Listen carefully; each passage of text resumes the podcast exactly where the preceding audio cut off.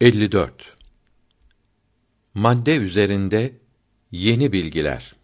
Bundan önceki maddede yazılı mektupla bağlılığı olduğu için ve Allahü Teala'nın sonsuz kudretinin inceliklerini çok açık gösterdiği için bugünkü tecrübelerin meydana çıkardığı alem ve madde üzerindeki yeni bilgileri din kardeşlerime burada kısaca yazmayı uygun gördüm. Bu maksatla Almanca Der Mensch kitabının miladi 1940 senesi baskısından mühim gördüğüm yerleri de aşağıya tercüme ediyorum. Bu alem, topraklar, canlılar ve hava hep maddeden yapılmıştır. Terazide tartılan yani ağırlığı olan her şeye madde denir. Maddeler belirli, hususi özellikleriyle birbirinden ayrılır. Her maddede enerji, kudret bulunur. Maddelerin şekil almış parçalarına cisim denir. Anahtar, maşa, çivi, makas birer cisimdir. Fakat hepsi aynı demir maddesinden yapılmıştır. Bir maddeden yapılmış cisimlere saf cisim denir. Saf cisimde bir maddenin belirli özellikleri vardır. Bir saf cisimden başka bir madde çıkarılamaz ise bu maddeye basit cisim eleman denir. Demir, bakır, kükürt, oksijen birer elemandır. Bugün 105 eleman biliyoruz. İki veya daha çok eleman birbirleriyle birleşerek başka sıfatları taşıyan yeni bir madde meydana getirebilir ki bu yeni maddeye mürekkep veya bileşik cisim denir. Su, ispirto, şeker, tuz bileşik cisimlerdir. Bileşik bir cisimden başka başka basit cisimler çıkarılabilir. Başka maddelere ayrılabilen saf cisme bileşik cisim denir. Bugün yüz binlerce bileşik cisim bilinmekte ve elemanlar birleştirilerek yenileri yapılmaktadır. Elemanları insanlar yapamaz. Arar, bulur. Cisimlerde daima değişiklik olduğunu görüyoruz. Su akıyor, rüzgar esiyor, kuş uçuyor, çocuk büyüyor, yaprak sallanıyor, yüreğimiz işliyor, dünya dönüyor. Cisimlerde meydana gelen değişmelere hadise, olay denir. İki türlü hadise vardır. Bir, fizik hadisesi. Bir cisimde meydana geldiği zaman cismin özünü, yapısını değiştirmeyen hadiselerdir. Kağıdın yırtılması fizik hadisesidir.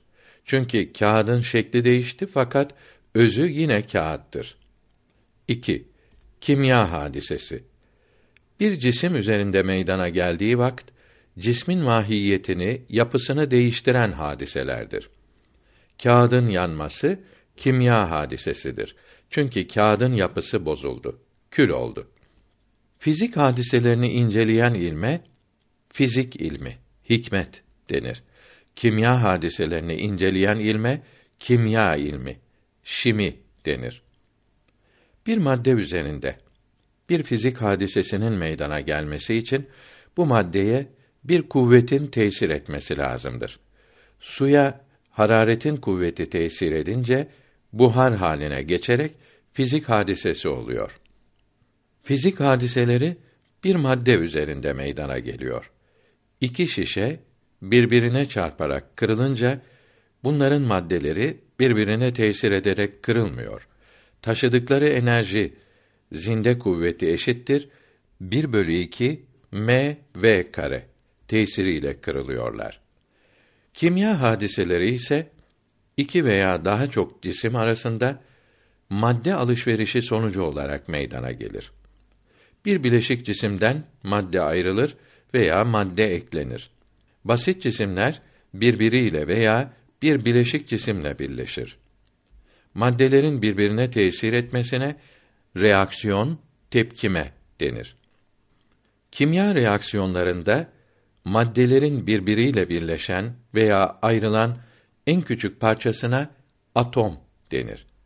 Basit cisim yalnız bir cinsten atomların yığınıdır. 105 basit cisim olduğu için 105 türlü atom var demektir. Bir atomun ağırlığı bir miligramdan milyarlarla daha azdır. 105 atomun büyüklükleri ve ağırlıkları başka başkadır. Bir borudan su aktığı gibi bir elektrik telinden de elektrik tanecikleri akar. Su borunun içinden akar. Elektrik tanecikleri ise iletken telin dış yüzeyinden akar. Elektriğin hiç bölünmeyen en küçük parçasına elektron denir. Bir elektron en küçük atom olan hidrojen atomundan 1835 defa daha hafiftir. Yani elektronun ağırlığı yok gibidir. Elektronlar menfi yani eksi elektriktir. Müsbet yani artı elektrik yoktur. Eksi elektrik noksanlığına artı elektrik denilmiştir. Bir yerde eksi elektrik azalınca müsbet elektrik artıyor diyoruz. Bir yerde elektrik sıfırsa yani yoksa bu yerde bulunan eksi ve artı elektrik miktarı birbirinin aynıdır, eşittir diyoruz.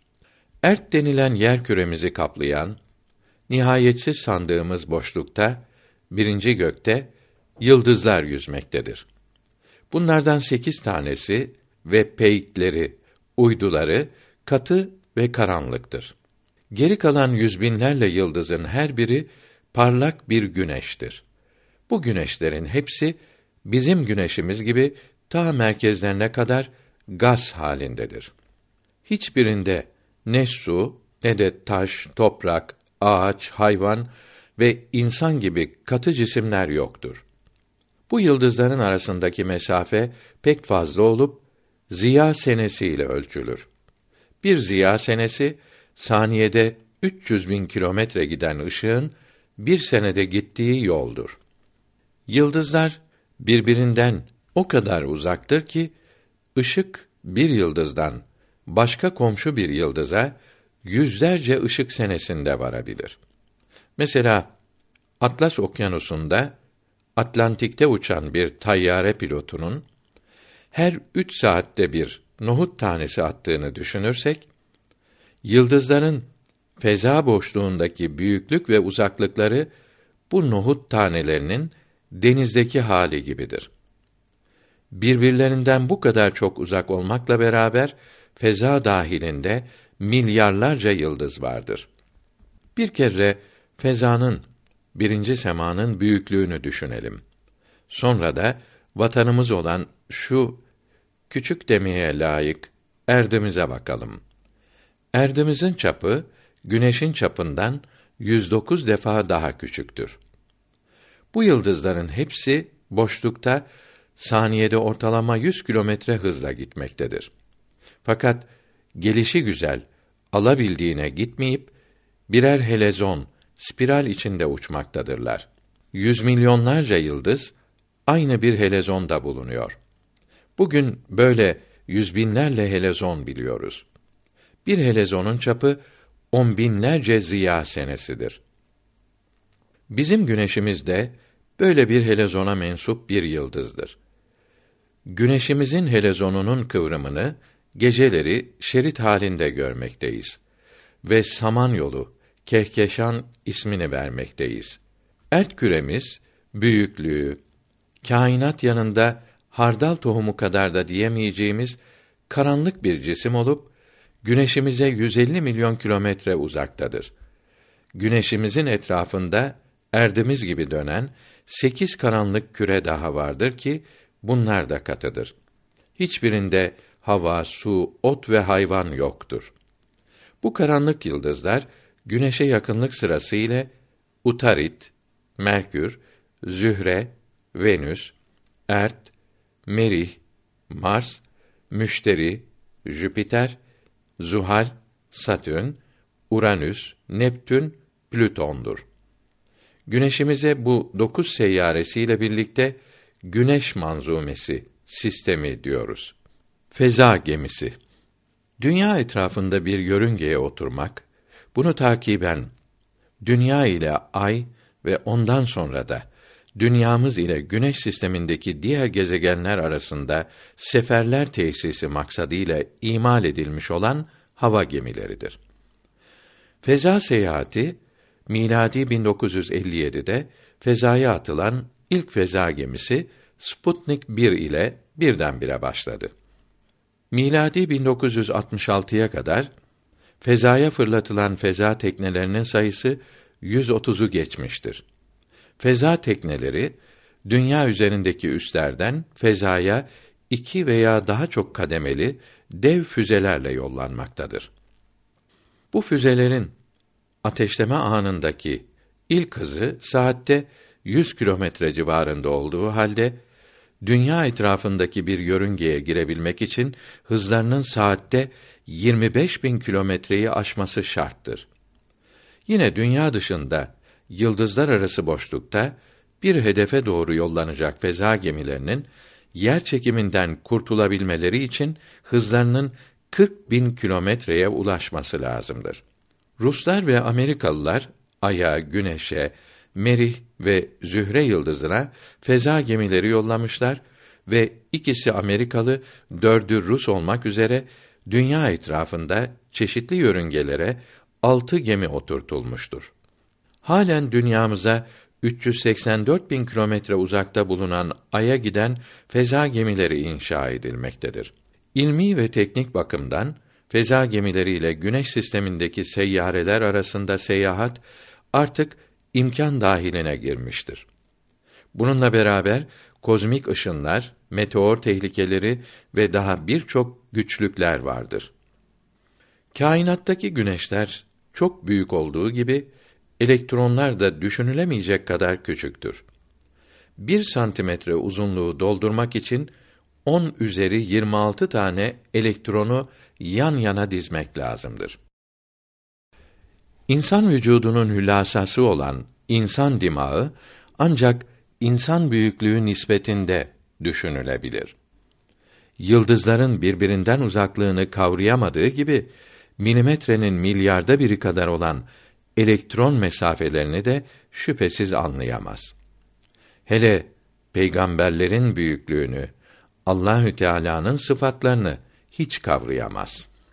Atom Elektronlar fezadaki yıldızlar gibi mecmualar meydana getirir.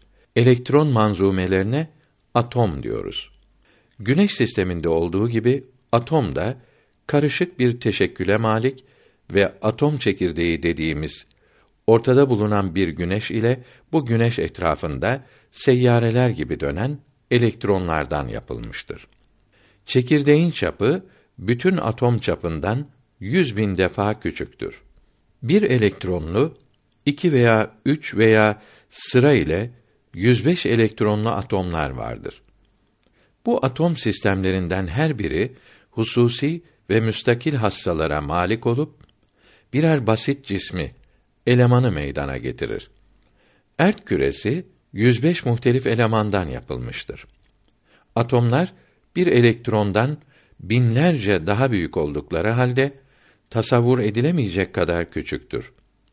Hava balonlarının doldurulmasında kullanılan hidrojen gazının bir gramında 150 bin kere trilyon, bilyon atom vardır.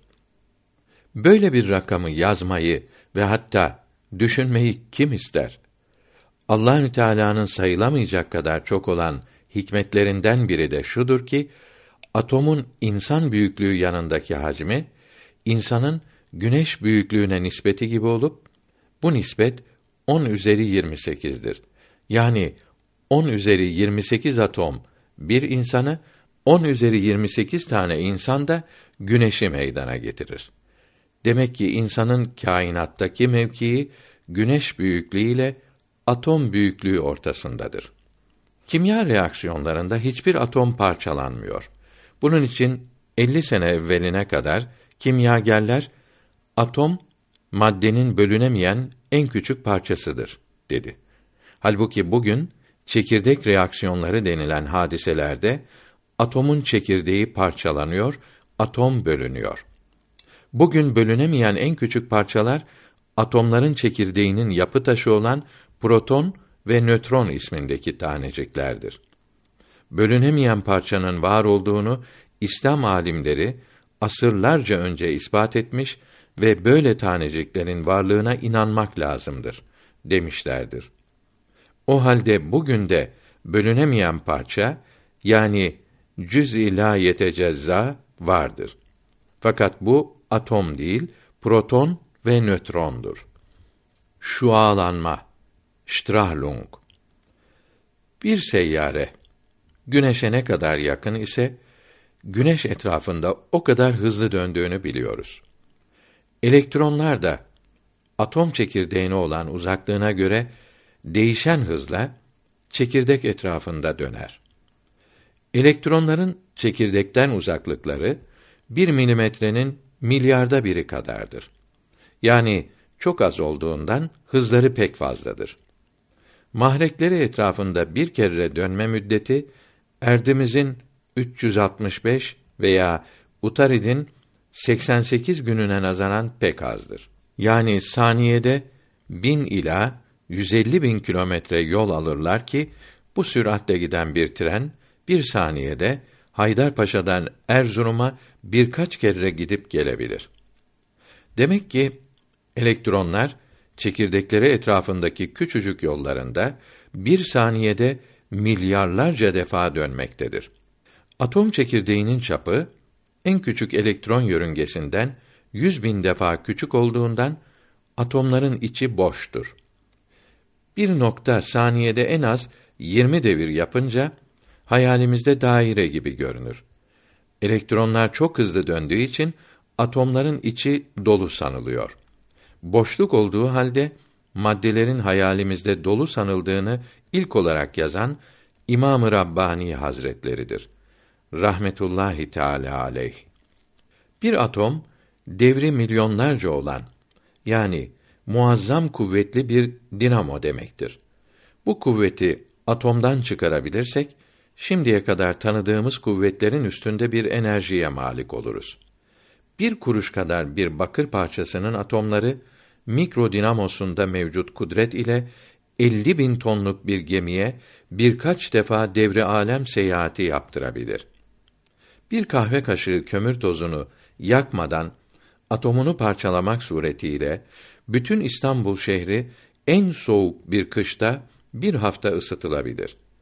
Atom dinamosundaki enerjinin elde edilmesi maden kömürü ocakları faaliyetine ve petrol sanayine son verecektir. Bugün keşfedilmiş olan atom enerjisi başkadır. Çekirdekteki enerjidir.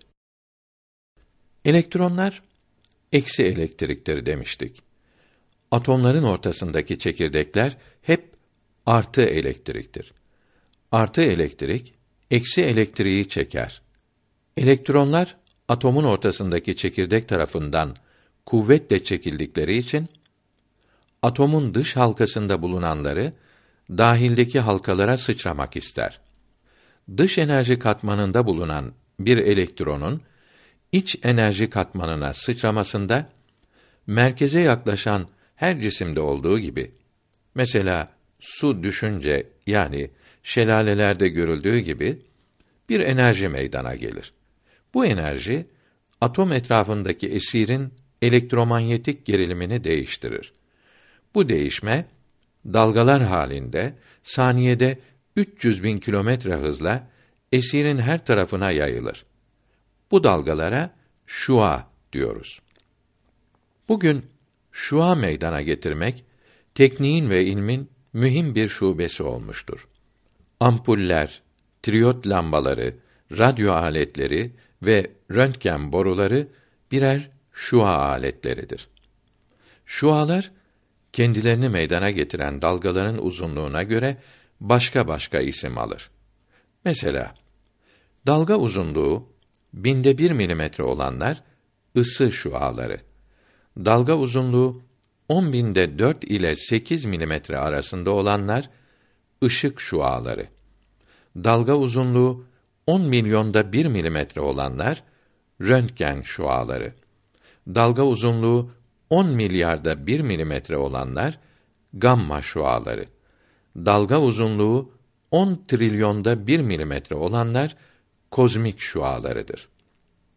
En uzun elektromanyetik dalgalar radyoda kullanılan hertz dalgaları olup boyları kilometre ile ifade olunur. Boyları milimetrenin 10 trilyonda birinden başlayarak kilometrelere kadar uzanan milyarlarca dalga cinsinden yalnız 4 bölü 10 bin milimetre ile 8 bölü 10 bin milimetre arasında olanları ışık halinde görebiliyoruz. Daha büyük ve daha küçük dalgalı şuaları göremiyoruz. Bu gözümüzün kabahatidir. Gamma şuaları Radyum atomunun çekirdeği kendiliğinden parçalanarak gamma şuaları neşreder. Bir evde açıkta bırakılan bir radyum kırıntısının gamma şuaları bin metre uzağa yayılır ve aylarca devam eder. 150 metre mesafedeki evlerde bulunanların ölümüne sebep olur. Zira gamma şuaları insanları, hayvanları ve bitkileri öldürür. Kozmik şualar. Bugün bilinen şuaların en kısa dalgalısı bunlardır. Bunlar kainat boşluğunun bugün bilinmeyen derin noktalarından gelen şualardır. Bunlar gamma şualarından daha kuvvetli olup çok sert ve kalın tabakalardan geçerler. Ölüm şuaları 1 milyon volttan ziyade gerilim ile çalışan modern röntgen makineleri ile dalga boyları ve tesirleri gamma şualarına yakın olan şualar elde edilebilmektedir. Bu şualar kalın duvarlardan geçerek arkalarındaki canlıları öldürür. Bu suretle kuş ve fareler derhal öldüğü gibi bir öküz de iki dakikadan az bir şualama ile öldürülebilir. Harplerde kullanılabileceklerinden bunlara ölüm şuaları, Todesstrahlen denir. Bu şualarla çalışan bir fizikçi farkında olmayarak kendini ve bir mahalle halkını zehirleyebilir. Bir milyon voltluk yüksek gerilimli röntgen mermileri düşmana ve şehirlere atılarak ölüm şuaları yeni harplerde kullanılabilecektir. Beşeriyet medeniyete yaklaşır ve insani düşüncelere dönerse bu şualar tarla fareleri, yaban domuzları ve sıtma sinekleri gibi hayvanlara karşı kullanılacaktır.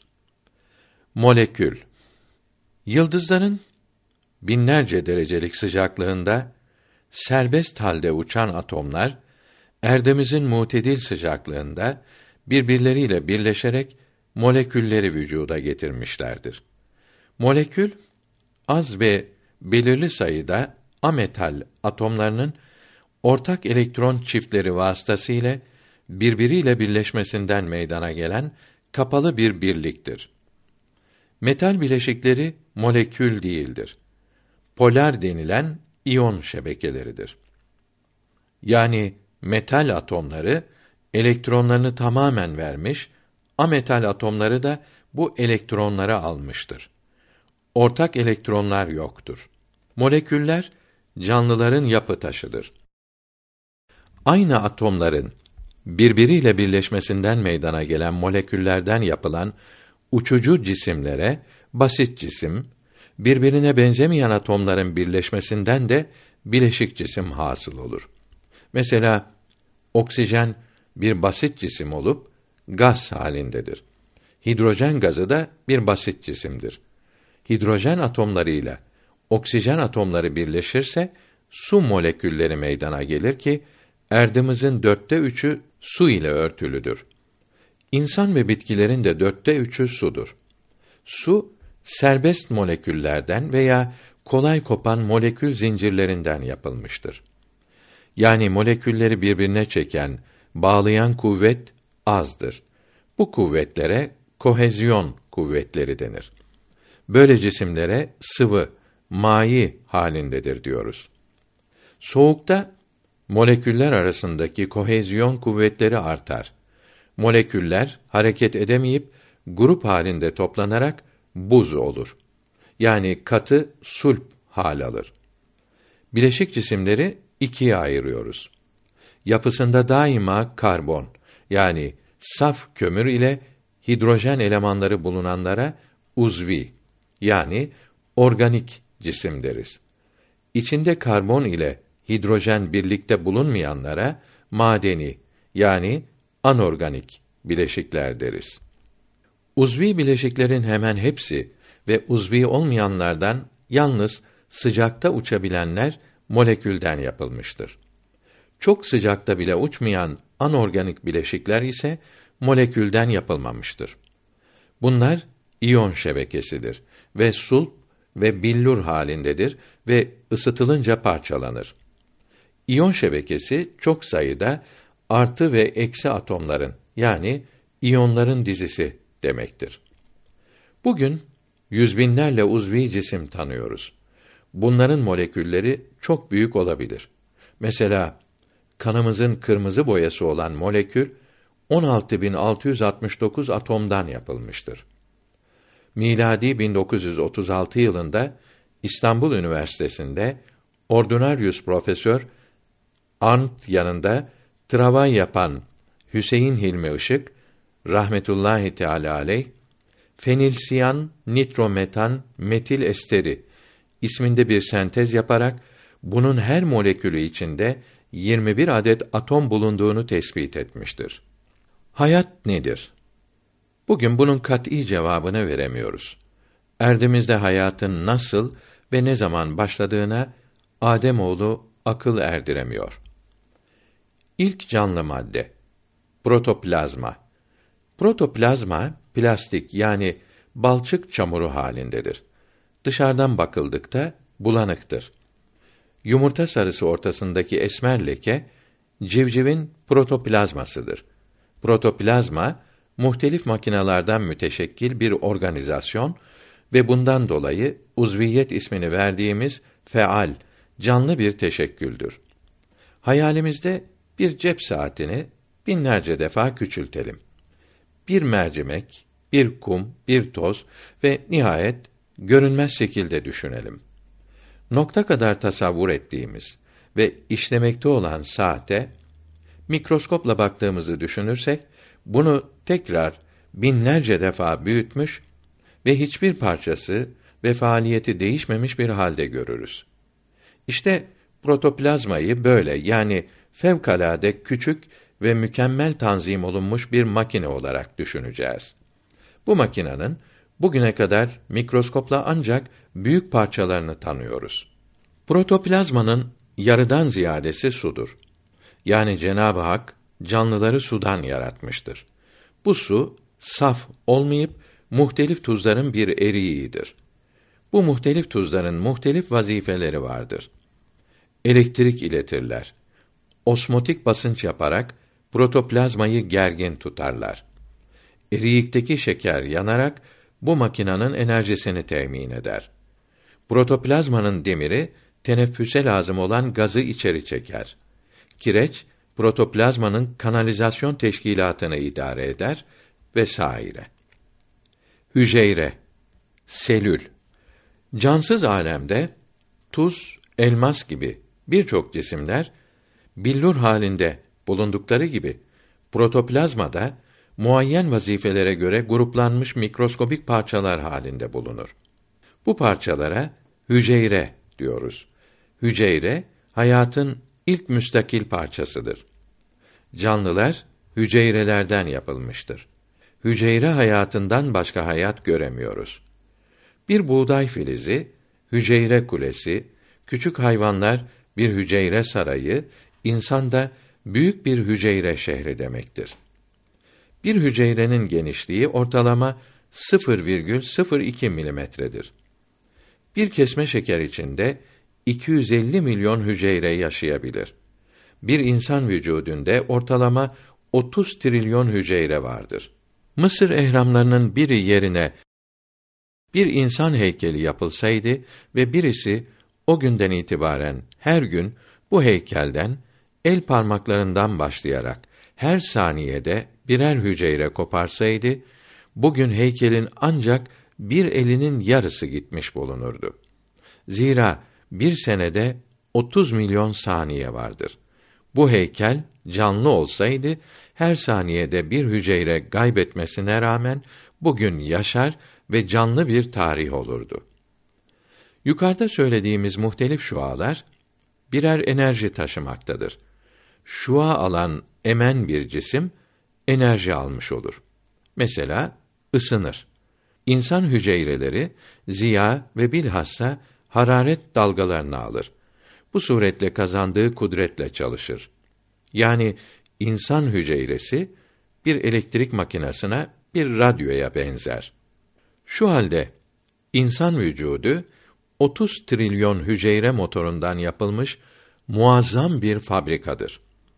Kimya reaksiyonlarında atomların dışarı verdikleri enerjinin kesik kesik yani küçük tanecikler halinde salındığı anlaşılmıştır.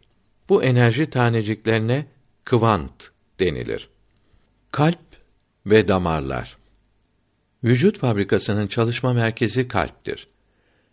Kalbin takallüsü, kasılması, yumruk sıkmak gibi basit bir sıkışma olmayıp kanın hareketi istikametinde giderek kalbin ucunda nihayetlenen bir titreşim dalgası şeklindedir. Böyle bir tekallüs dalgası yarım saniye devam edip saniyenin altıda biri kadar süren bir aralıkla tekerrür eder.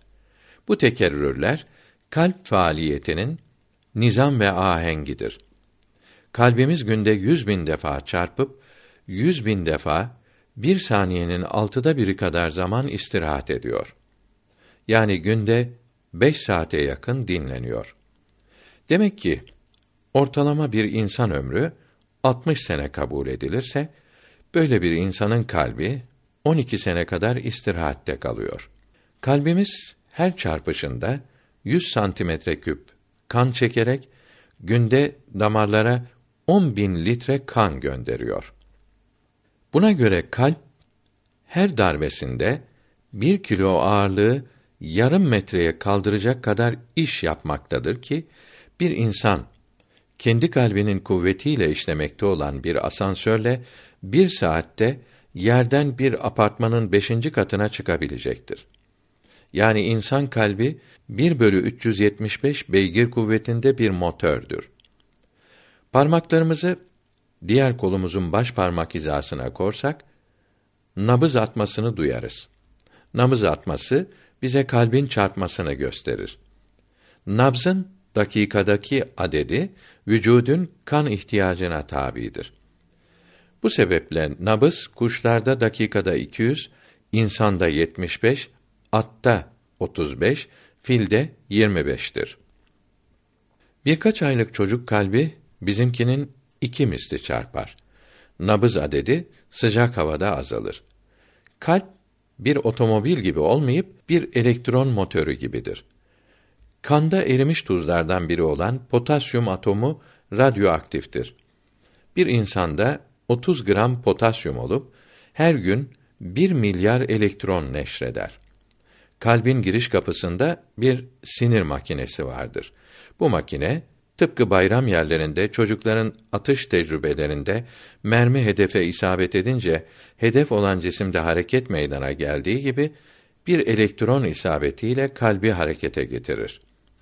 Kalpten çıkan kan damarlarla vücudun her tarafına dağılır.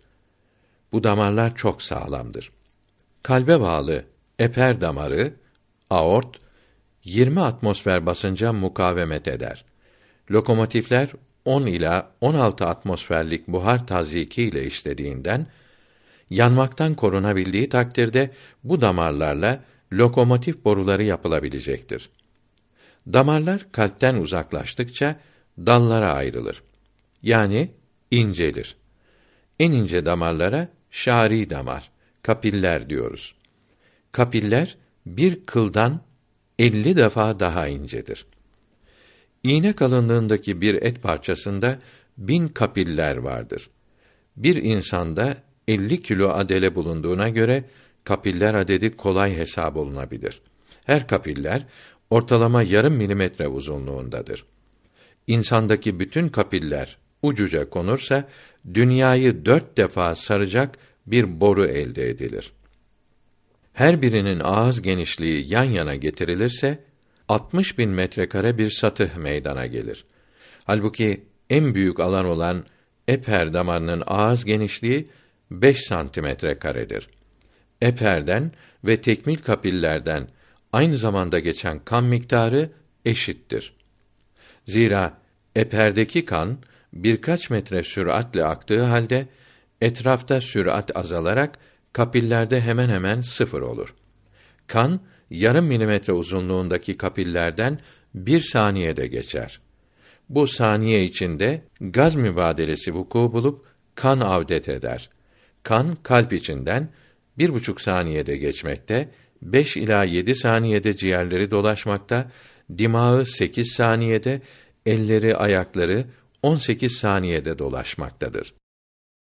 Yani bir kan hücresi 24 saatte 3000 defa kalpten vücuda gönderilmektedir.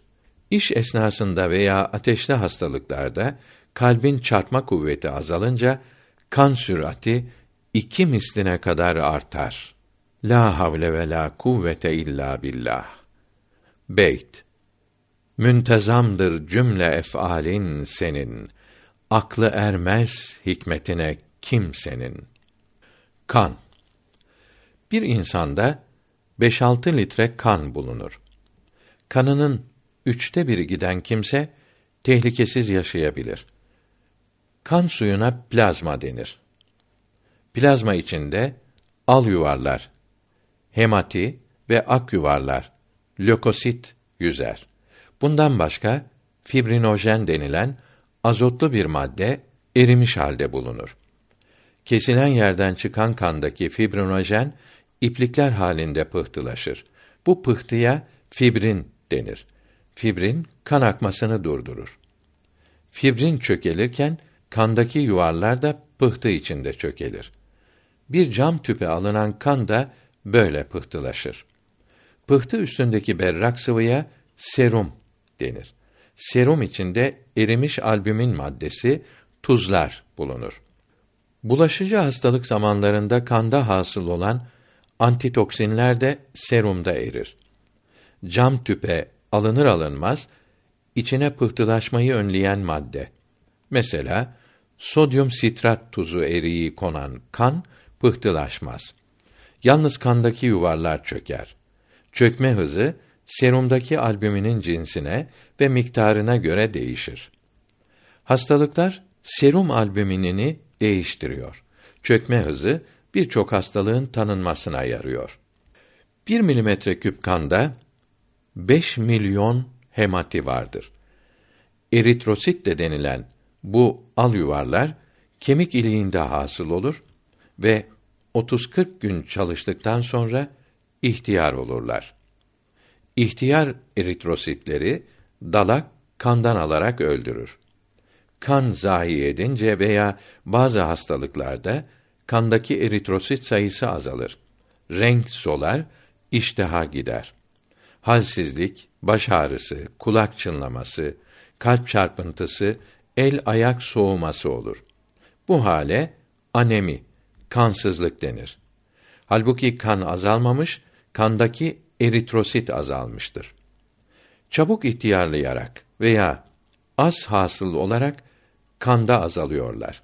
Basur, mide, bağırsak gizli kanamaları, deriden, damardan, burundan bazen akan kanamadan daha tehlikeli olan anemilere sebep olur. Çünkü onlar hep akar. Yılan ve mantar zehri eritrositleri öldürüyor ve hasıl olmalarını azaltıyor. Kurşunla zehirlenme, sıtma ve başka birçok bulaşıcı hastalık, bağırsak solucanı, bazı tehlikeli şişler, tümörler, bazı vitamin noksanlığı ve bebeğin iyi beslenmemesi, bazen çok yorulmak da eritrositleri azaltır. Başka sebepten meydana geldiği için buna sekonder, bilvasıta, ikinci anemi denir. Bundan başka primer veya esansiyel, asıl hastalık olan kendiliğinden olan kloroz ve persiniyöz anemi adında iki kansızlık hastalığı daha vardır.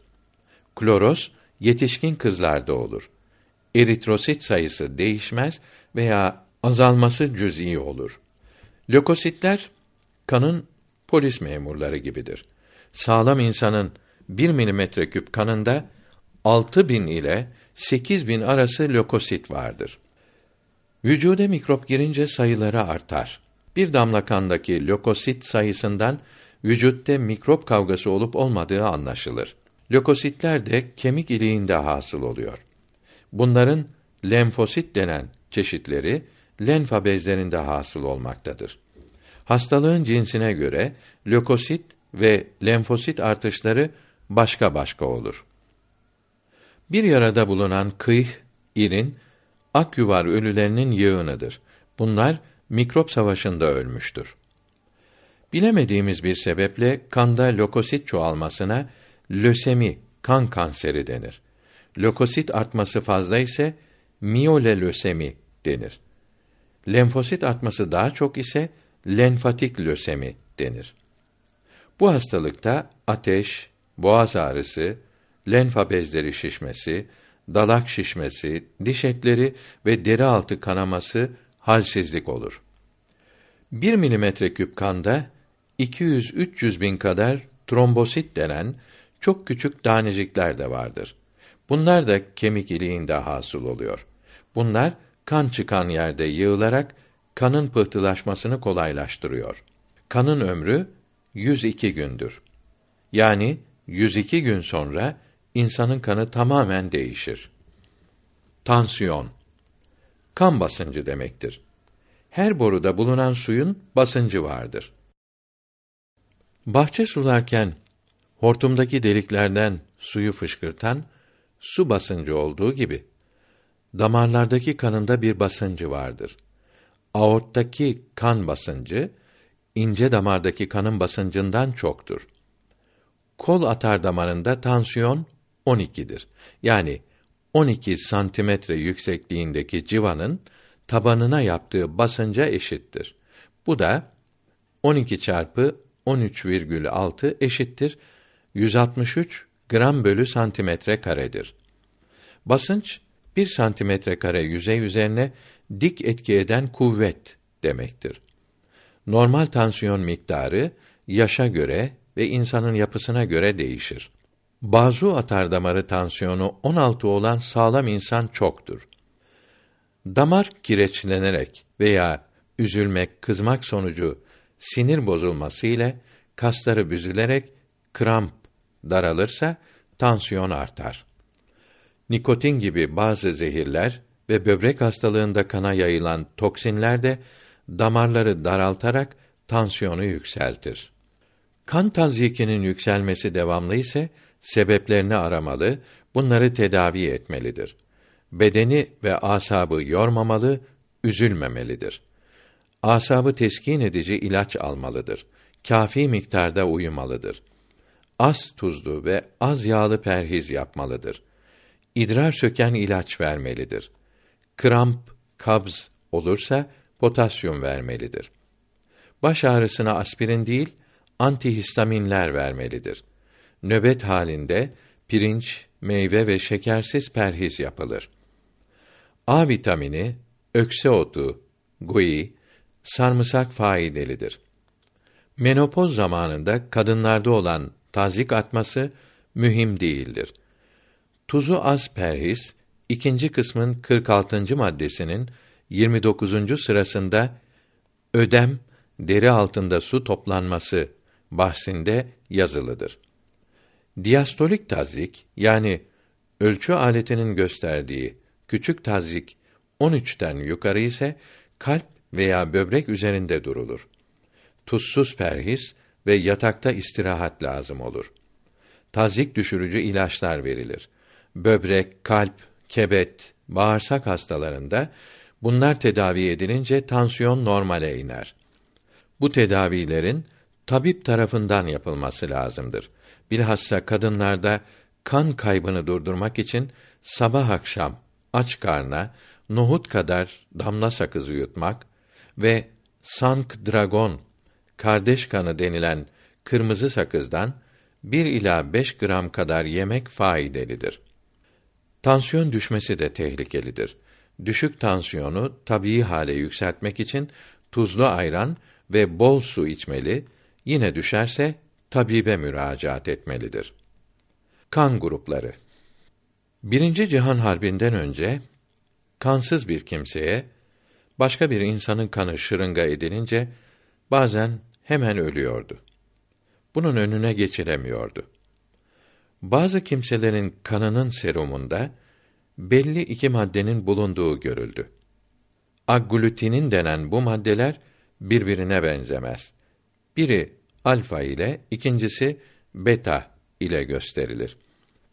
Bazı kimsenin al yuvarlağında da pıhtılaşabilen iki madde bulunuyor. Bunlar da birbirine benzemez. Birine A, ikincisine B denir. Bir insana kan verildiği zaman A özellikli al yuvarlar alfa maddesi bulunan seruma gelince veya B özellikli al yuvarlar beta bulunan seruma gelince agglutination olur. Yani dışarıdan gelen kandaki al yuvarlar bir araya yığılıp pıhtı halinde çöker ve kan verilen kimse hemen ölür. Her insanın kan serumunda kendi al yuvarlarındaki pıhtılaşabilen maddeyi pıhtılaştırmayan agglutinin bulunur. Yoksa herkesin kanı kendiliğinden pıhtılaşarak ölürdü. Bu bakımdan dört türlü kan grubu vardır. 1. Sıfır grubu. Bu grupta bulunanların al yuvarlarında A ve B maddeleri yoktur. Serumlarda alfa ve beta vardır. Bunların al yuvarları hiçbir serumda pıhtılaşmaz. Herkese kan verebilirler. Verdikleri kan az olduğundan serumla verilen alfa ve beta agglutininleri kan alan kimsenin al yuvarlarını pıhtılaştırmaz. Bu gruptakiler başka gruptakilerden kan alamazlar. 2. A grubu. Bu grupta olanların al yuvarlarında yalnız A maddesi vardır. Serumlarında yalnız beta bulunur. Bunlara yalnız kendi gruplarında veya sıfır grubunda bulunan kimselerin kanı verilebilir. Bunlar yalnız kendi gruplarında veya AB grubunda bulunanlara kan verebilirler. 3. B grubu. Bu grupta bulunanların al yuvarlarında yalnız B vardır. Serumlarında yalnız alfa bulunur. Bu gruptan veya sıfır grubundan kan alabilirler. Ancak kendi grubuna veya AB grubundakilere kan verebilirler. 4. AB grubu. Bu grupta olanların al yuvarlarında hem A ve hem de B bulunur. Serumlarında hem alfa hem beta bulunmadığından dışarıdan gelen al yuvarları çöktürmezler. Her gruptan kan alırlar. Çünkü dışarıdan gelen alfa ve beta agglutinleri hem azdır hem de bunların kanında dağılarak daha tesirsiz kalıp al yuvarları çöktürmez. Bunlar AB'den başka gruptakilere kan veremezler. Bir insan bütün hayatı boyunca bu dört gruptan birisinde bulunur. Herkes kendi kan grubunu öğrenmeli, nüfus cüzdanına yazılmalıdır.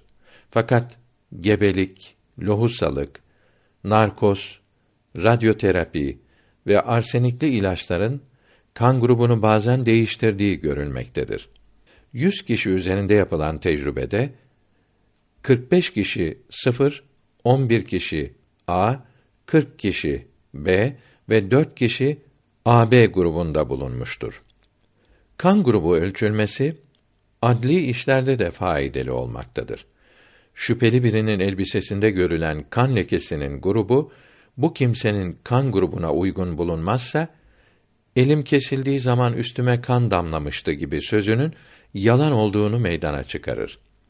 Çocuğun kan grubu babasının veya anasının kan grubuna benzer. Bir çocuğun kan grubu anasının kan grubuna benzemezse babasının kan grubunda olduğu anlaşılır. Bu çocuğun babası olduğu sanılan adamın kan grubu çocuğun kan grubuna benzemezse bunun babası olmadığı anlaşılır. Fakat bu çocuğun grubunda olan bir adamın bu çocuğun babası olduğu kesin olarak söylenemez. Çünkü aynı grupta bulunan başka çok adam vardır. Grubu belli olan test serumdan bir cam üzerine bir damla konur. Üzerine bir damla yüzde onluk sodyum sitrat eriği konur. Bir damla da kan konur. İki dakika sonra berrak kalırsa aglutinasyon yoktur. Bulanırsa vardır. Test serum piyasada satılmaktadır. Bozulmadan 2-3 ay saklanabilir. Teneffüs cihazı. Sıhhatli bir insan saatte bin nefes alır. Vücut fabrikasının mikrop ve gazlara karşı mühim kapısı nefes yollarıdır. Ağız ve burun boşluğunu ciğerlere rapt eden 15 santimetrelik hava borusu trakenin yukarı ucu gırtlak hançeri olup burada hava borusu ses iplikleri vasıtasıyla daralmış bir ince yarık haline gelmiştir. Bu yarık nefes yolunun otomatik kapanabilen kapısı olup toz, balık kılçığı ve tahriş edici gazların tesiriyle kendiliğinden kapanır. İnsan arzu etse de klor, amonyak ve diğer zehirli gazları teneffüs edemez. Hava borusu göğüs boşluğunda yarım milimetre inceliğinde 25 milyon kadar ince kollara ayrılır. Her kol yine 15-20 tane son kollara ayrılır. Her son kolun ucu kese gibi şişkin olup bu hava kesecikleri kollar ucunda üzüm salkımına benzer. Bu hava keseciklerinin hepsine akciğer diyoruz. Akciğerde kalpten gelen kan damarları da kollara ayrılır. Ayrıla ayrıla nihayet ciğerde 400 milyon kapiller meydana gelir. Bu kapiller hava keseciklerini sarar. Gaz basıncından dolayı kandaki karbondioksitin fazlası hava kesesine ve kesedeki oksijen de kapillere yani kana geçer. Bu gaz mübadelesi bir saniyede vuku bulur.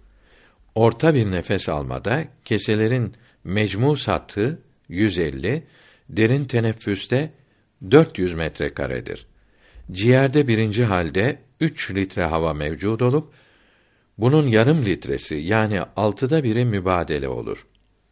Bir insanın ciğerlerinden dakikada yatarken 8, otururken 16, yürürken 24, koşarken 50 litre hava geçmektedir. Harp maskeleri süzgeçlerinin mukavemeti ölçülerinde bu miktar 30 litre kabul edilmiştir. Devamlı spor ve mümarese ile ciğerlerde bir teneffüste mübadele edilen hava miktarı beş buçuk litreye çıkabilmektedir. Tecrübeli dalgıçlar su altında dört buçuk dakika nefes almadan durabilmektedir. Bir hayvanın kanına oksijen verirsek teneffüs yavaşlar hatta durur. Zira dimadaki teneffüs merkezi artık göğsü karından ayıran perdeye hareket emri veremez. Kandaki karbondioksit gazının artması ise teneffüs merkezini ikaz ederek teneffüsü hızlandırır. Hava, atmosfer. Bir hava deryasının dibinde yaşamaktayız.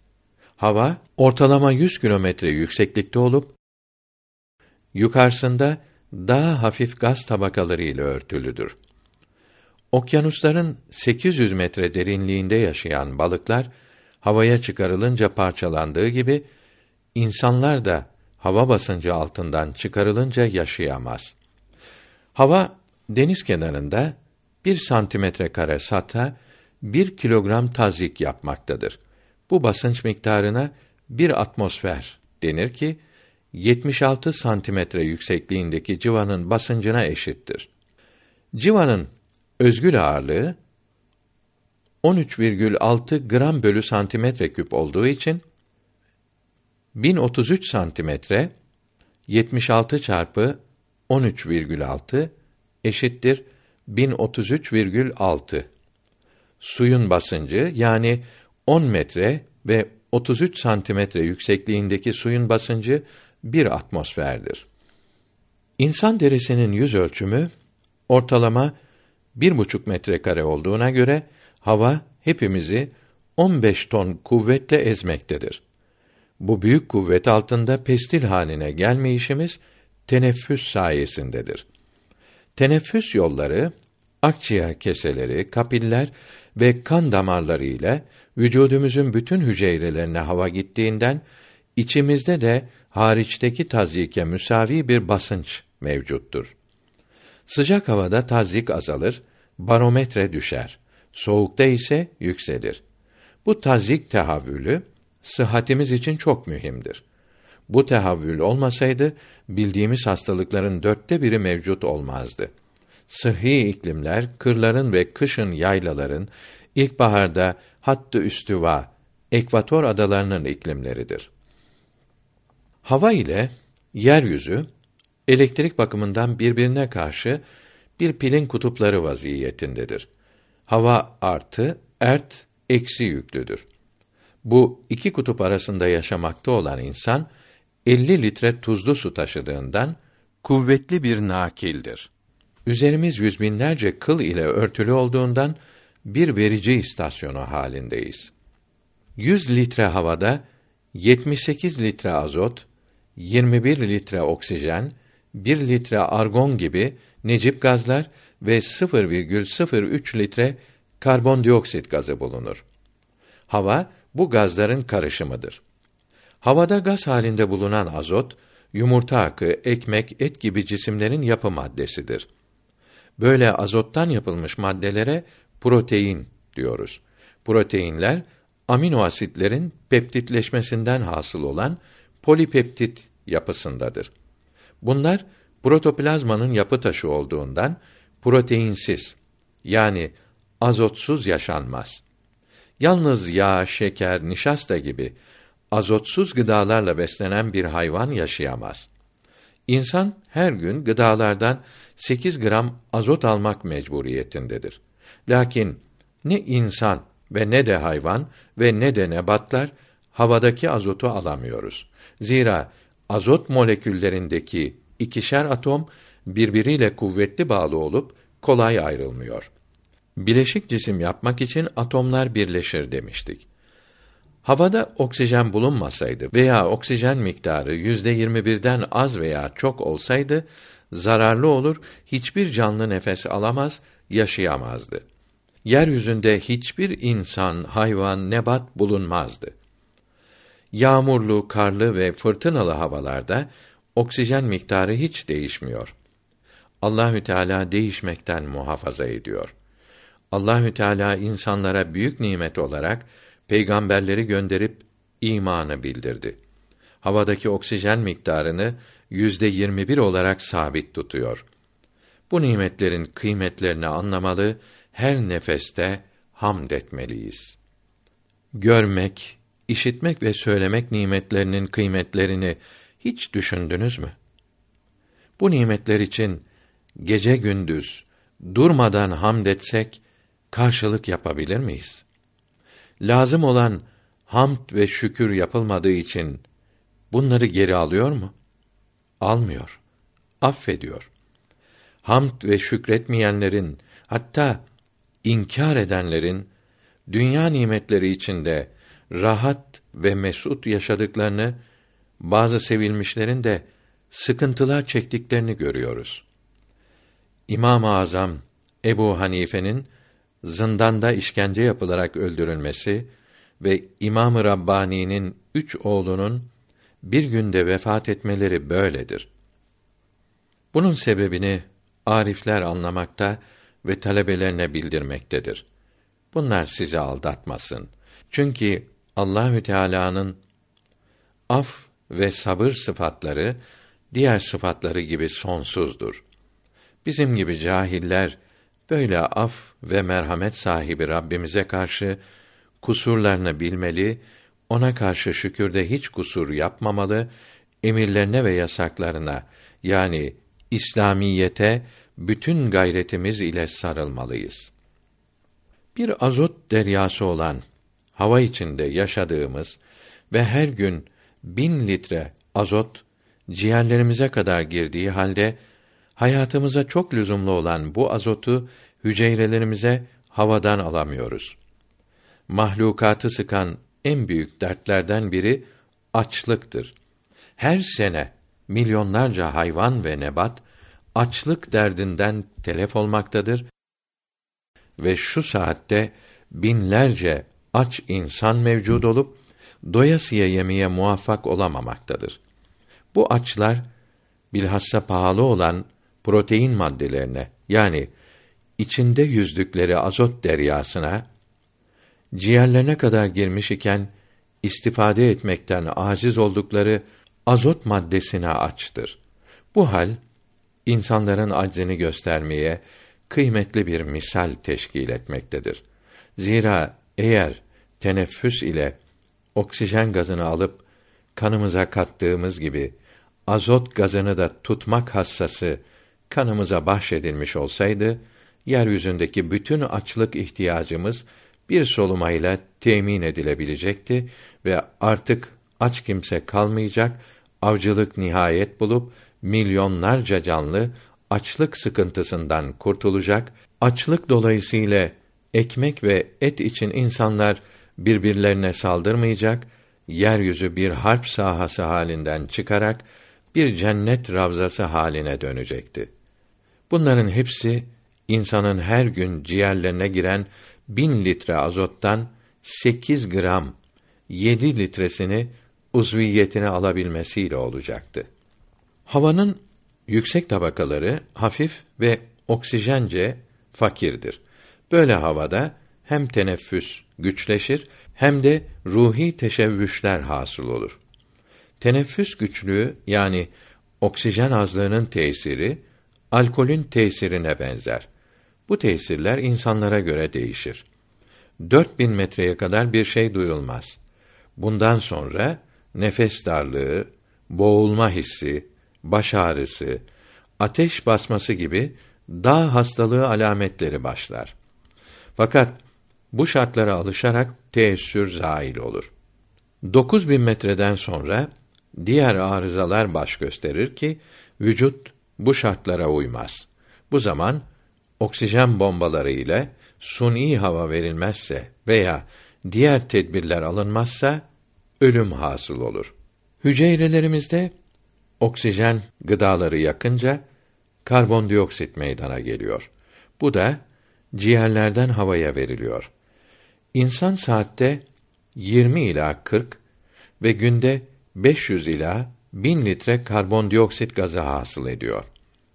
Şehir havasında karbondioksit miktarı binde bire ve hatta daha yukarıya çıkar. Bu gaz öldürücüdür. Yüzde yedi miktarında teneffüs güçleşir. Yüzde on dört olunca öldürür. Kalküta şehrinde bir odaya tıkılan 146 mahpustan 123'ü kendi karbondioksitleriyle ölmüştür. Karbondioksit gazı havadan ağır olduğundan çukurlarda, mahsende toplanır.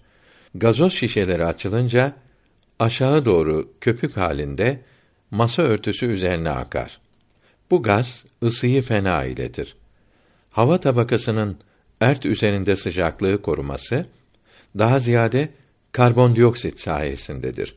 Hava olmasaydı yeryüzünün ortalama sıcaklığı artı 15 santigrat derece yerine eksi 23 santigrat derece olacaktı. Bu 38 derece farkın 21 derecesi havadaki 10 binde 3 karbondioksit sayesindedir. İnsan vücudu içinde 50 litre sıcak mayi bulunan bir fıçı gibidir.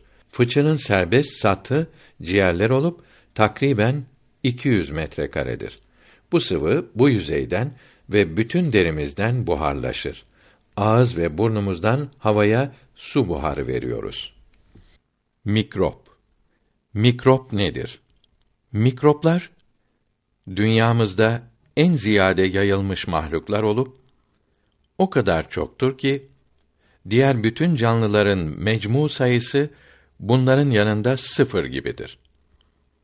Üzerinde binlerle mikrop yaşamayan bir toprak parçası, havada bir toz, bir su damlası, bir sinek ayağı ve hiçbir insan kılı mevcut değildir. İnsan bir camı ağzına sürünce cam üzerinde düzinelerle mikrop kümesi meydana gelir. Her insan bu sesi insanların birbirine binlerce mikrop vermesi demektir. Masa üzerinde yürüyen bir sinek, karda gezen insanın izleri gibi mikrop yığınları bırakır. Süt hayvandan bakraca aktığı zaman her kahve kaşığında binlerce mikrop bulunur. Bu miktar her saatte kat kat artar. Bir mikrobun 24 saatte çoğalarak 70 milyona çıktığı görülmüştür. Tereyağındaki mikroplar sütten 10 kat fazladır. İnsan ve hayvanların bulunduğu yerde mikrop miktarı fevkalade artar. Bir kaşık nehir suyunda şehre girmeden evvel 30 bin, şehirden çıkınca milyarlarca mikrop vardır. Mikroplar havada uçmaz. Havadaki her bir toz yüzlerce mikrop taşıyan birer balondur. Mikroskop 998 miladi 1590'da keşfedildi.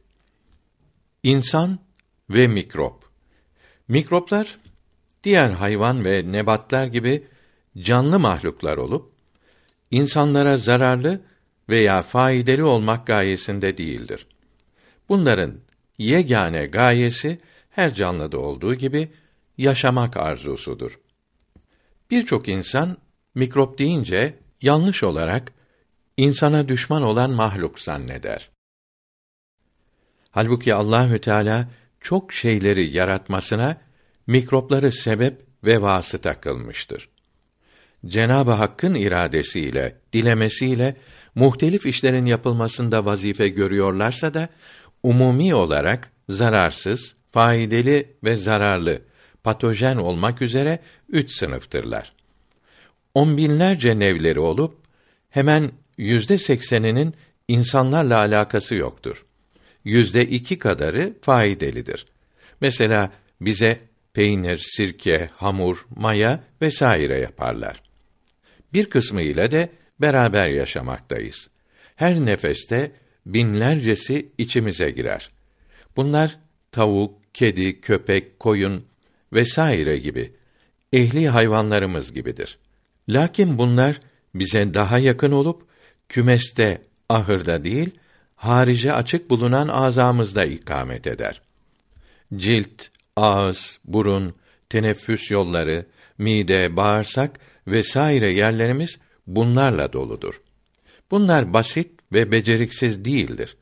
İçlerinde sanatkarları ve mütehassısları mevcuttur. Yalnız ağzımızda elli çeşit mikrop çalışmaktadır. İnce bağırsaklarda da muhtelif ihtisaslara malik 25 türlü mikrop nevi vardır. İnsan bu işçilerinin yevmiyesini gıda olarak verip güç hazm olan gıdaların hazmını bunlara yaptırır. Bir defi hacette abdesthaneye yüz binlerce mikrop terk edilmektedir. Her insanda mevcut bu sayısız mikroplar zararlı değildir. Hariçten durmadan vücudumuza zararlı mikrop da girmektedir. Hiçbir gün yoktur ki hepimiz veren mikrobu yutmamış olalım. Süt ineklerinin yarıdan fazlası tüberkülozdur. Pastörize edilmeyen her sütte veren mikrobu 3000'e kadar çıktığı nadir değildir. Hemen her tereyağının 100 gramında binlerce verem mikrobu vardır.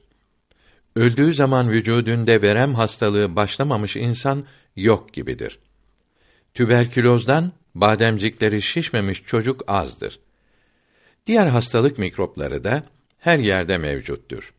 Herkesin ağız ve burnunda difteri ve grip mikropları yaşamaktadır. Cildimizde çıban mikropları, kanı zehirleyen mikroplar daimi misafirimizdir. Halbuki üzerimizi saran bu düşmanlardan zarar görmüyoruz. Yalnız veremli sütten bir damla içen kimse birkaç haftada ölmeliydi. Bunun sebebi bir bardak sütte mesela 3000 verem mikrobu yanında ayrıca 40 muhtelif nevden milyarlarca zararsız mikrop vardır. Diğer mikropların yanında verem mikrobunun milyonda bir azlığı olgun bir insan kalabalığını isyana teşvik etmek isteyip bir şey yapamayan üç beş fesatçının azlığına benzer. Diğer taraftan uzviyete giren zararlı mikroplar zarar yapamaz. Zira durmadan takip olunurlar. Küçük çocuklarda bu takip kuvvetli olmadığından bunlara kaynamamış süt vermemelidir. Lakin büyükler senelerden beri her gün zararlı mikropları yuta yuta bunlarda müdafaa vasıtaları teşekkül etmiştir.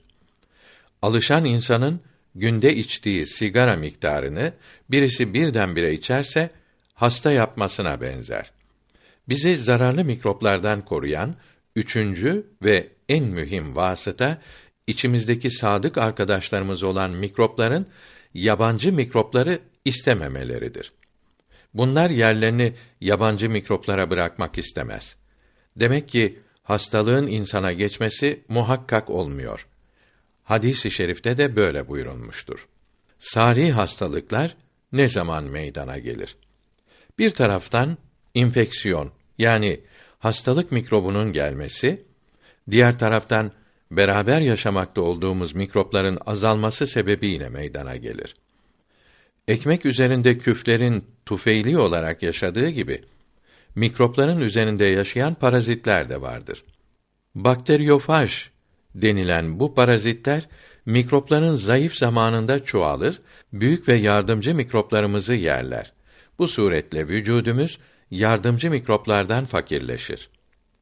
Ada, yayla, sayfiye havalarında mikrop bulunmadığından buralara seyahat eden bilhassa gençlerde yardımcı mikroplar azalarak mukavemet görmeyen mesela herkeste her zaman mevcut anjin mikropları faaliyete geçerek klimatik anjin meydana gelir. Yine bu sebepten seyahate çıkan gençlerde şiddetli tüberküloz zuhur eder. Ormanlık yaylalarda, mesela bizim güzel Uludağ'ımızın Kirazlı yaylasında asla verem mikrobu yoktur. Lakin genç seyyah çadırında yerde yatmaktadır. Burası ile odada garyolasında yatmak arasındaki muhit şartları pek farklıdır. Gencin patojen mikroplara karşı müdafaasında sadık yardımcıları ve öncüleri olan kendi mikropları bu şart değişmesinden müteessir olarak kuvvetten düşerler. Hava ve mevsim değişmelerinde sari hastalıkların çoğalması da bu sebeptendir. Mevsim değişmesinden maksat hava şartlarının bozulması değil, değişmesidir. Mesela latif bahar mevsiminin ansızın gelmesinde yardımcı mikropların hayat şartları ansızın değişerek mukavemetleri bir müddet için sarsılır. Mikroplar pek küçüktür. 1 milimetre küp kanda 5 milyon kırmızı yuvarlar, hemati vardır. Bir hemati içine bir tifobasili kolayca yerleşir. Bir tifobasili içinde de tüberküloz basili kolayca yerleşip gezebilir. Verem basili mikropların en küçüğü değildir. Çubuk şeklindeki bir verem mikrobu üzerine virüs sınıfından 1300 uzviyet yerleşebilir. İnsanın vereme yakalanması için asgari bin taze, kuvvetli mikrobun ciğerlere girmesi lazımdır. Bir tüberkülozlunun sabah kahvaltısı yaptığı masa örtüsünde on binlerce tükrük damlası ve her damlada binlerce mikrop görülmektedir. Bir öksürükle meydana gelen damlacıklar mikrop mermileri olup üç buçuk metre kadar uzağa gider. Bu mermilere rastlayan ve bilhassa çocuklar tehlikededir. Çocuklar tüberküloza büyüklerden on defa daha kolay yakalanır. Virüs bir mikrop kümesi şamberlan yani pişmiş porselen süzgecinden süzülürse mikroplar geçmez. Bir sıvı süzülür.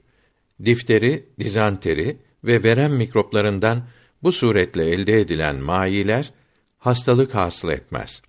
Fakat nezle, grip gibi mikroplardan elde edilen mayiler hastalık yapar.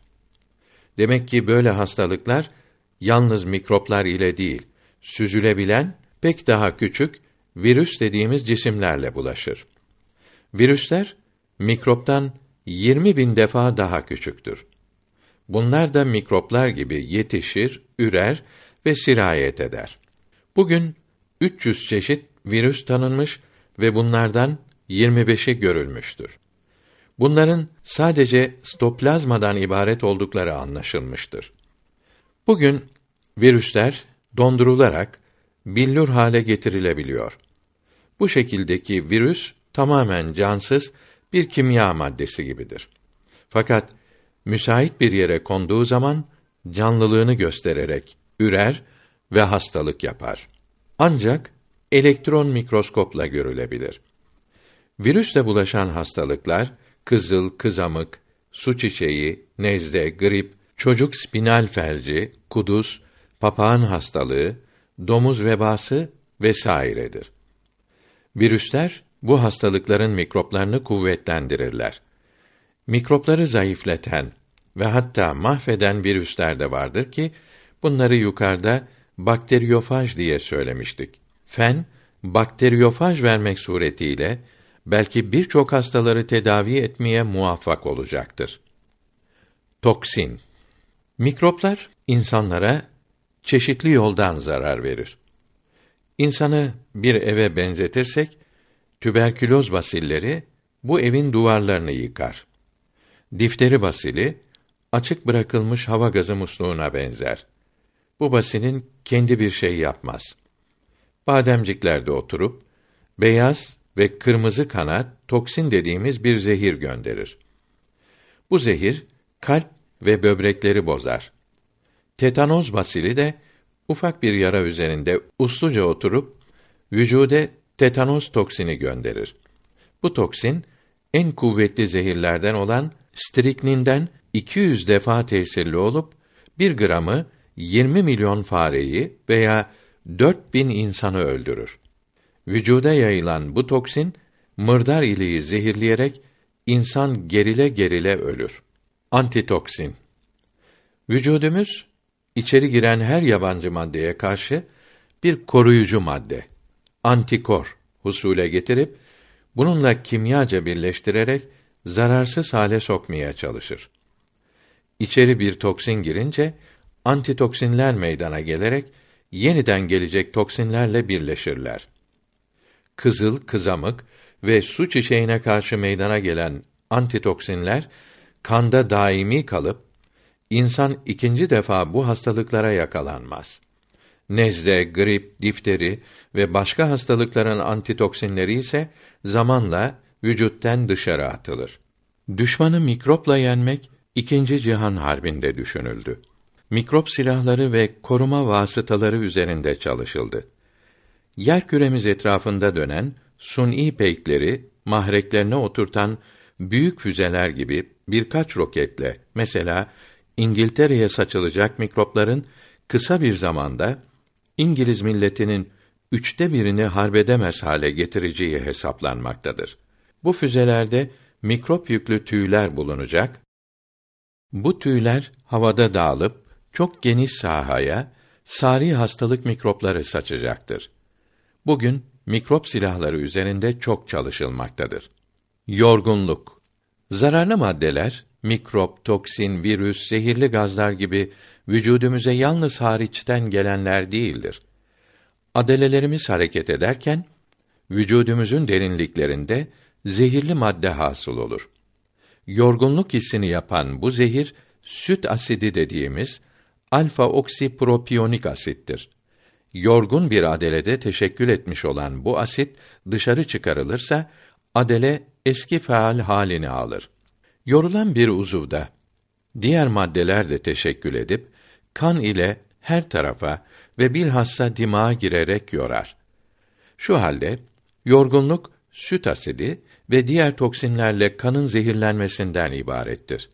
Bir köpek kuvvetten düşerek yatıp uyuyuncaya kadar çalıştırılır ve uyuyunca bundan kan alınarak rahat ve keyifli bir köpeğe verilirse bunun yorularak uyuduğu görülmekte ve bunun aksi de vuku bulmaktadır.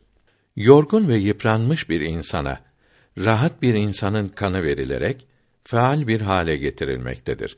Fakat yarının insanına verilerek bunu yorgunluktan ve uykudan devamlı kurtaracak, bütün ömrünü faaliyet ve rahatlıkla geçirmesine yarayacak bir antitoksin bulunacağı zannedilmemelidir. Zira yorgunluk yalnız bir kimya hadisesi değil, diğer bütün vücut hadiseleri gibi insanların anlayamadığı müphem bir hayat hadisesidir. Yorgunluğu gidermek, çalışmaktan meydana gelen zehirleri temizlemekle beraber hücreleri dinlendirmek de demektir. Bir otomobil ancak yakma tertibatının gazı patlatmasıyla hareket ettiği gibi adele motorlarımızda dimağımızın sinir ceryanını vermesiyle hareket eder. Her adele parçası bir tel, bir sinir ile dimağa bağlıdır. Yalnız hareket için adeleleri dimağımıza bağlayan milyonlarca sinir olup bunların milyarlarca ince kolları mevcuttur. Amerika'daki vahşilerin oklarının ucuna sürdükleri kürar ismindeki zehir bu sinirlerin uçlarını felce uğratır. Adele hareket edemez. Ağrı yapmadığından insan zehirlendiğini anlamaz. Elini ayağını oynatamayarak yere yıkılır veya taş gibi dikili kalır. Görür ve işitir ise de gözünü kırpamaz, dilini oynatıp bağıramaz. Kabir azabı da bunun gibidir. Meyyit elem, acı duyar fakat kıpırdayamaz. Kürar zehirlerin en fenasıdır. En son teneffüs adeleleri uyuşarak zavallı ses çıkaramadan ölür. Dünyada tabii ve suni kötülükler çoktur. Bunların en kötüsü kürardır. Zehir nedir? Umumi bir zehir tarifi yapılamaz. Keçi 20 gram morfin yiyip sıçramasına devam eder. Şu halde morfin zehir değil midir? Ada tavşanları zevkle belladon yerde müteessir olmaz. Tuz ruhu zehir olamaz. Zira midelerimiz bizzat bunu yapıyor ve hiçbir zararı olmuyor. Zehirli ve faydalı cisimlerin tam tarifini yapmak çok güçtür. Zira a zehir bunu alan canlının nev'ine tabidir. Keçiye zehir olmayan morfin insan için zehirdir. B. Zehir aynı neve mensup canlıların şahsiyetine de tabidir. Babaya zararsız olan sigara üç yaşındaki çocuğunu öldürür. C. Zehir alışmaya da tabidir. Alışmış bir ihtiyara dokunmayan sigara miktarı ilk defa içen ihtiyarı öldürebilir. D. Zehir alınan miktara tabidir. Her cismin bir dayanabilecek miktarı vardır. Ancak bu miktardan fazlası zehirdir. En şiddetli zehir bildiğimiz siyanürlerin kanda dolaşan miktarı zehirlemez. Mideye doldurulan 5 litre su ise insanı öldüren zehirdir. Hatta yeni doğan bir nevzat için bir bardak su zehirdir. E. Zehir zamana da tabidir. Sabah aç karna içilen bir büyük sigaranın zehir tesiri öğle yemeğinden sonra içilen aynı sigaranın tesirinin on katıdır. F. Zehir beraber alındığı diğer maddelere de tabidir. Aynı miktar kafeine havi çay ve kahvenin tesirleri başka başkadır. Aynı suretle aynı miktarda ispirtoyu havi absent ile şarabın zehir tesirleri farklıdır.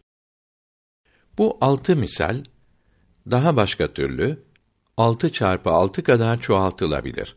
Lakin zehrin tarifinin güçlüğünü anlatmaya bu kadarı da yetişir. Tütün. Bugün fırın sayısında satış mağazaları bulunan ve hükümetlerce reklamları yapılarak değeri ekmeğin üstüne çıkmış bulunan tütünün müessir maddesi nikotindir. Korkunç zehirler arasında yer alan bu cismin bir damladan az miktarı insanı öldürür. Gagası önünde nikotine batırılan bir cam çubuk tutulan bir serçe derhal ölür. Bir sigara içinde bulunan nikotin deri altına şırınga edildikte iki insanı öldürür. Tütün dumanında nikotinden başka birçok şiddetli zehirler vardır. Mesela bir sigara dumanında 1 miligram siyan asidi, yüzde beş karbon monoksit, amonyak, yüzde bir buçuk kükürtlü hidrojen mevcuttur. Tıbbi kitaplar sigaranın fizyolojik tesirini izahtan evvel şu misali söylüyor. Almanya'da 108 yaşında bir ihtiyar yeni yaşını tebrike gelenlere 100 seneden beri durmadan sigara içtiğini ve şimdiki kuvvet ve zindeliğini sigaraya medyum bulunduğunu söylemektedir. Sigara içmek, tütünü kuru tebhir etmek yani kuru cisimleri damıtmak, gaz hale geçirmek demektir. Sigara yanarken nikotinin yüzde yirmi beşi harap oluyor. Yüzde otuz kısmı dumanla havaya gidiyor.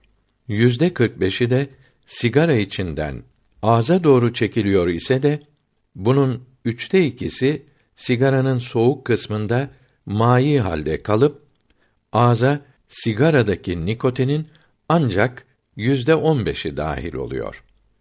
Sigaranın yanan mahalli ile ağız arasındaki mesafe ne kadar az ise vücude o kadar çok nikotin gelir.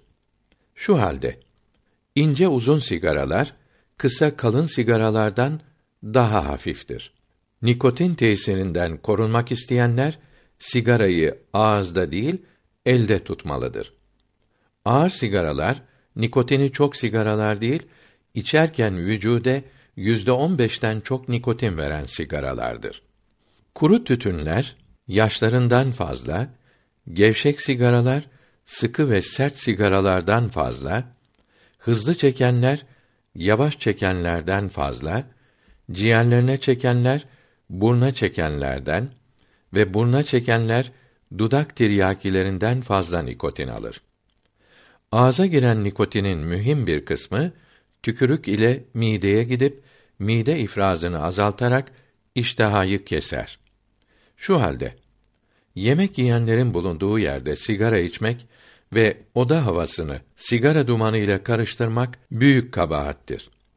Bunun içindir ki birçok fıkıh kitaplarında sigara tabaan, şer'an değil, mekruh denilmektedir. Nikotin ağız ve mide zarlarında kana karışır. Bunun da büyük kısmını karaciğer tutarak parçalar ve asit üreye çevirir.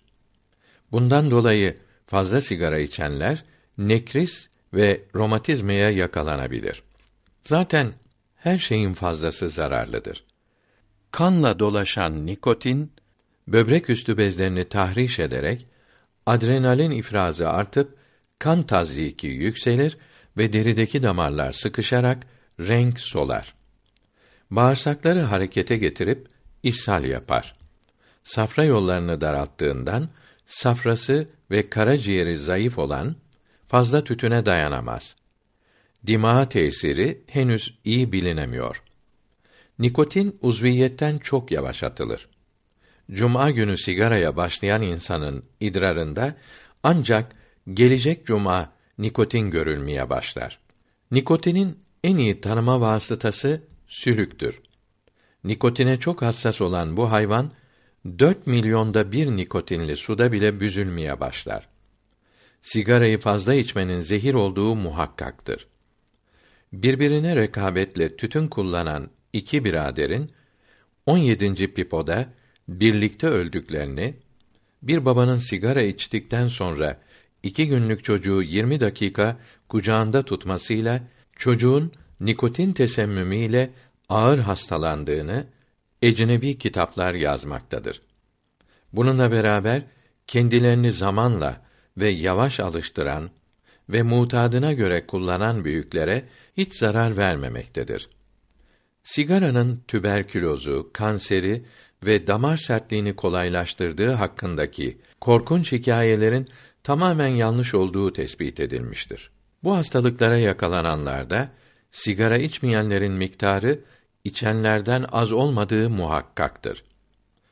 Miladi 1964 yılı Şubat ayında Amerika'da New York Eyaleti Tıp Derneği'nde konuşan göğüs hastalıkları mütehassısı Doktor Alven Lebarah sigara içerken dumanı içeriye çekmeyenlerde akciğer kanseri yaptığını gösterecek bir delil yoktur demiştir. Birleşik Amerika Sağlık İşleri Bakanlığı'nın yüzlerle tabip ve kimyager çalıştırarak aylarca yaptırdığı incelemelerin sonucu miladi 1963 sonbahar gazetelerinde devletçe açıklandı. Bu yazıda sigarayı çok içenlerde kanser daha çok görülmüştür. Kansere sebep tütün değil, sigara kağıdının yanmasından hasıl olan katran olduğu tespit edilmiştir. Bunun için tütünü sigara şeklinde değil, tütün yaprağının sarması, pipo ve nargile, lüleli çubuk şeklinde içmelidir denilmektedir. Tütün dumanında kanserojen bir maddenin yani kanser yapan bir prodüinin bulunduğu identifiye edilememiştir. Fazla duman verilen hayvanlarda tümör tevlid etmek kabil olmamıştır. Bunun içindir ki araştırıcılar işi istatistiklere dökmüşlerdir.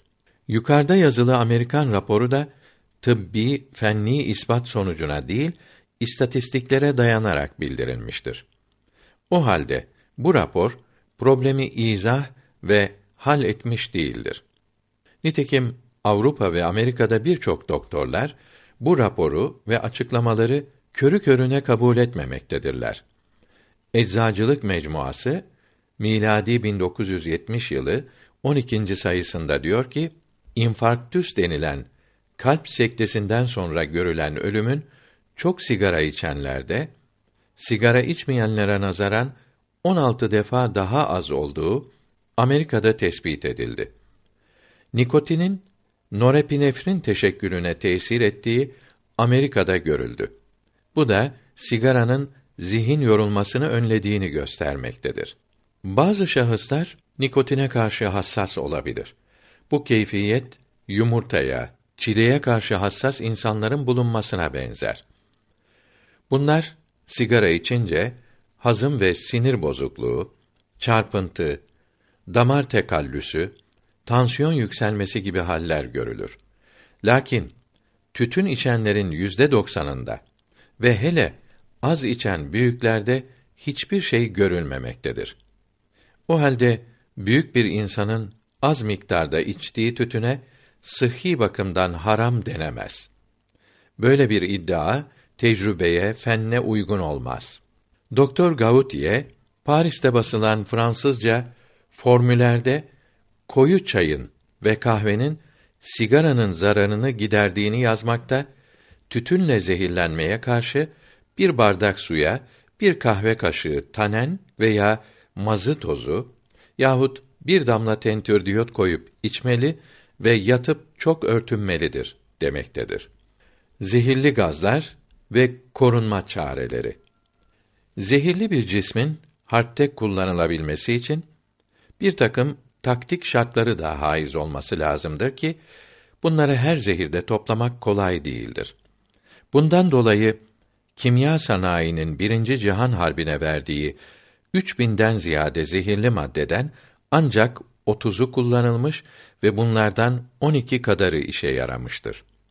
Bu savaşta gaz atışı düşmana zayiat verdirerek değil, ruhi tesir yapmak suretiyle rol oynamıştır. Her yeni çıkan gaza karşı korunma vasıtalarının bulunması ve kıtalarda gaz disiplini meydana gelmesiyle bu silahın korkusu kalmamıştır. Bugün iyi korunma vasıtalarına ve bunların kullanılması talim ve terbiyesine malik bir millet için gaz tehlikesi yoktur.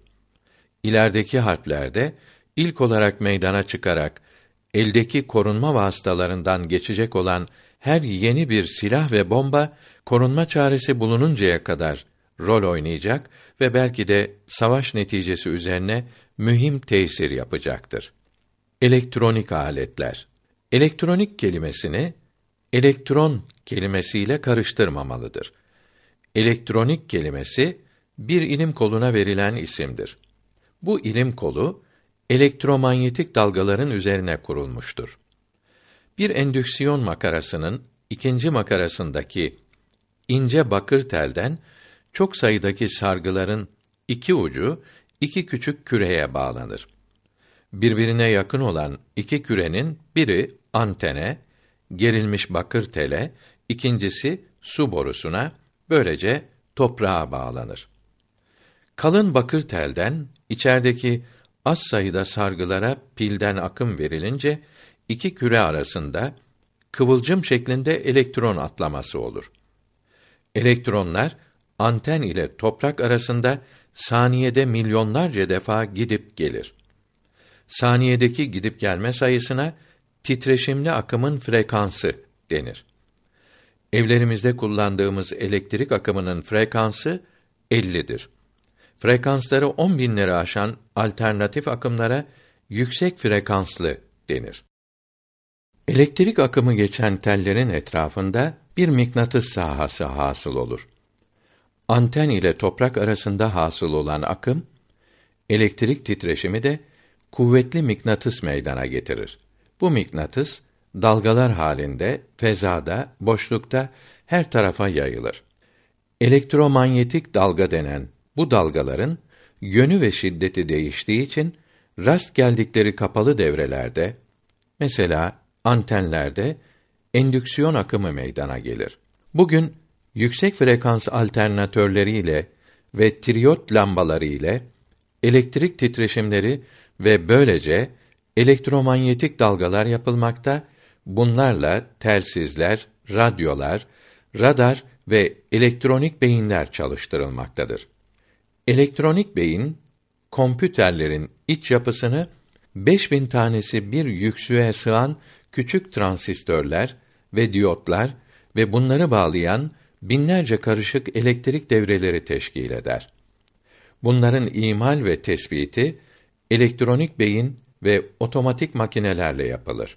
Elektronik beynin giriş kısmında hususi daktilolarda delinmiş ve üzerindeki delikler belli harf veya işareti bildiren kartlar veya delikli şeritler yahut da bir yazıcı daktilo ile yapılacak işi gösteren bir program makineye verilir. Program makinenin özel işaretleriyle ve istenen işi yaptıracak şekilde mütehassıslar tarafından hazırlanır. Bir kere hazırlanan program belli bir iş için her seferinde kullanılabilen bir deste delikli kart olabilir. Programdan sonra malumat verilir. Girişte kullanılan vasıtalarla kısa zamanda netice alınır. Karttaki delikler devrelerin açılıp kapanmasını sağlar. Elektronik beyin kendisine verilen malumatı ve programı hafıza kısmı denen yerde kaydeder. Bu kısım içinden tel geçen ferromanyetik halkalardan ibaret kor denen kor çekirdek. Yüz binlerce magnetik devreden ibarettir. Altı kor birleşip bir postanedeki numaralı posta kutuları gibi düşünülebilen pozisyonları teşkil eder. Her pozisyon korlarındaki akımın yönüne göre magnetize olarak teyp gibi malumatı kaydeder. Bunlara malumatın girişi çıkışı saniyede 5000 defa olabilir. İşlemler merkez kısmında yapılır. Saniyede 1000 ile 4000 arasında toplama, çıkarma, 25 ile 250 arasında çarpma, bölme, 5000 lojik işlem yapabilir. 800 bilinmeyenli 800 denklemi bir insan hiç yemeden, içmeden 250 senede kompütür yani bilgisayar ise birkaç saatte yapar. Fen kollarındaki yeni keşifler için ve namaz vakitlerini anlamak için lüzumlu hesapların yapılmasında, hastalıkların teşhisinde, fabrikaların az mütehassısla çalıştırılmasında, elektronik aletlerle çalışan tertipli, programlı hesap makinaları, robotlar kullanılıyor. Robot makine adam demektir. Bunlar mekteplerde, evlerde öğretmen yerine ders vermekte, problem çözmektedirler. Gemilerin, tayyarelerin yerlerini bulmakta, menzil hesaplarını yapmakta, harp gemilerinde atış kontrolünde, hava tahminlerinde, tayyarelere ve rampadan atılan füzelere yol gösteren radar beykonlarında hep elektronik aletler kullanılmaktadır. Telsizle idare edilen tayyareler, roketler, kıtalar arası füzeler elektronik bilgilerin kullanıldığı yerlerdir. Amerikalılar 1975'te elektronik beyinle incelemeler yapan Viking 1 sonda cihazını Merih yıldızına yolladılar. Bu cihaz 56 milyon kilometrelik yolu 11 ayda kat ettikten sonra 1976 Temmuz ayında Merih üzerine kondu. Çalışmaya başladı. Toprak alıp biyolojik ve fizik ve kimya tahlilleri yapıp Pasadena İlim Merkezi'ne bildirdi. Merih toprağında bol oksijen gazı olduğu ve radyoaktif karbon bulunduğu anlaşıldı. Pasadena'daki hayati tecrübeler mütehassıslarından Doktor Harold Klein, Viking bir cihazının gönderdiği haberlerin çok heyecan verici olduğunu söylemiştir. Ruslar askeri harcamalarının çoğunu casusluk işlerinde kullandılar. Elektronik sanayinin sırlarını Amerikalılardan çaldıkları tespit ve resmi raporlarla neşredildi.